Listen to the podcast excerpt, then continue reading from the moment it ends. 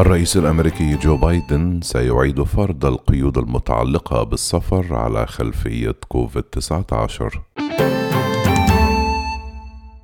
سيعيد الرئيس الأمريكي جو بايدن الاثنين فرض حظر على دخول الولايات المتحدة.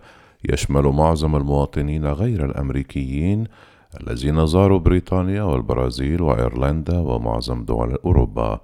بحسب ما أعلن مسؤول في البيت الأبيض في وقت تكثف الإدارة الجديدة عملها بهدف الاستجابة للجائحة. أضاف المسؤول أن جو بايدن سيوسع هذا الحظر ليشمل أيضا المسافرين الذين توجهوا في الآونة الأخيرة إلى جنوب إفريقيا مؤكدا بذلك معلومات أوردتها وسائل إعلام أمريكية. وذلك على خلفية تقارير تشير إلى أن نسخا متحورة من فيروس كورونا المستجد تعتبر أكثر قابلية للانتشار بدأت تظهر في الولايات المتحدة ويعد قرار الرئيس الديمقراطي هذا جزءا من خطة الإدارة الأمريكية الجديدة لكبح كوفيد 19 توقع بايدن الجمعة أن يسفر كوفيد 19 عن أكثر من 600 ألف وفاة في الولايات المتحدة والدولة الأكثر تضررا في العالم بسبب الجائحة. قال خلال مؤتمر صحفي إن انتشار الفيروس يتفاقم.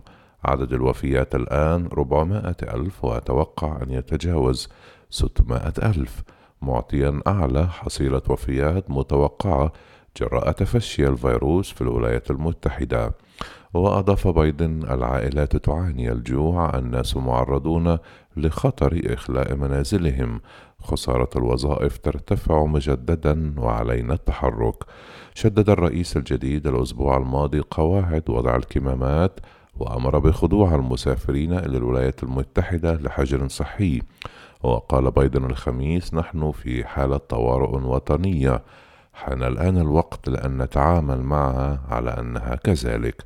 كان الرئيس الأمريكي السابق دونالد ترامب قد أعلن أن الحظر المفروض على المسافرين الآتيين من البرازيل وبريطانيا وأيرلندا والدول الأوروبية المنضوية في فضاء شنغن سيرفع في السادس والعشرون من كانون الثاني يناير حين سيتعين على جميع الراغبين بالسفر للولايات المتحدة إبراز نتيجة فحص سلبية لكوفيد 19 قال ترامب في بيان أصدره البيت الأبيض أن هذا الإجراء هو الطريقة المثلى للاستمرار في حماية الأمريكيين من كوفيد 19 وفي الوقت نفسه استئناف السفر بأمان مشيرا إلى أن حظر السفر سيظل بالمقابل ساريا على المسافرين من الصين وإيران. لكن المتحدثة باسم جو بايدن قالت في وقت سابق أن الإدارة الجديدة لن تطبق القرار الذي أصدره ترامب برفع الحظر المفروض على المسافرين إلى الولايات المتحدة من البرازيل وغالبية الدول الأوروبية. في تغريدة على تويتر قالت جين ساكي المتحدثة باسم البيت الأبيض الأربعاء إثر أداء بايدن اليمين الدستورية أنه مع تدهور الوضع الوبائي وظهور نسخة متحورة أكثر عدوى حول العالم فإن هذا ليس الوقت المناسب لرفع القيود المفروضة على السفر الدولي. تجاوزت الولايات المتحدة رسميا عتبة 25 مليون إصابة بفيروس كورونا المستجد منذ بدء انتشار الوباء وذلك بعد بضعة أيام على تسلم بايدن منصبه.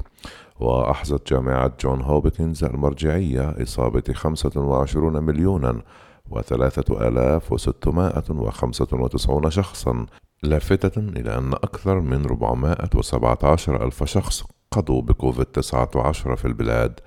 وأدرك بايدن مكافحة الوباء في مقدمة أولوياته وكشفت إدارته الخميس خريطة طريقة مفصلة لمكافحة تفشي كوفيد 19 تقوم أساسا على زيادة عمليات التلقيح في موازاة زيادة عدد الفحوص.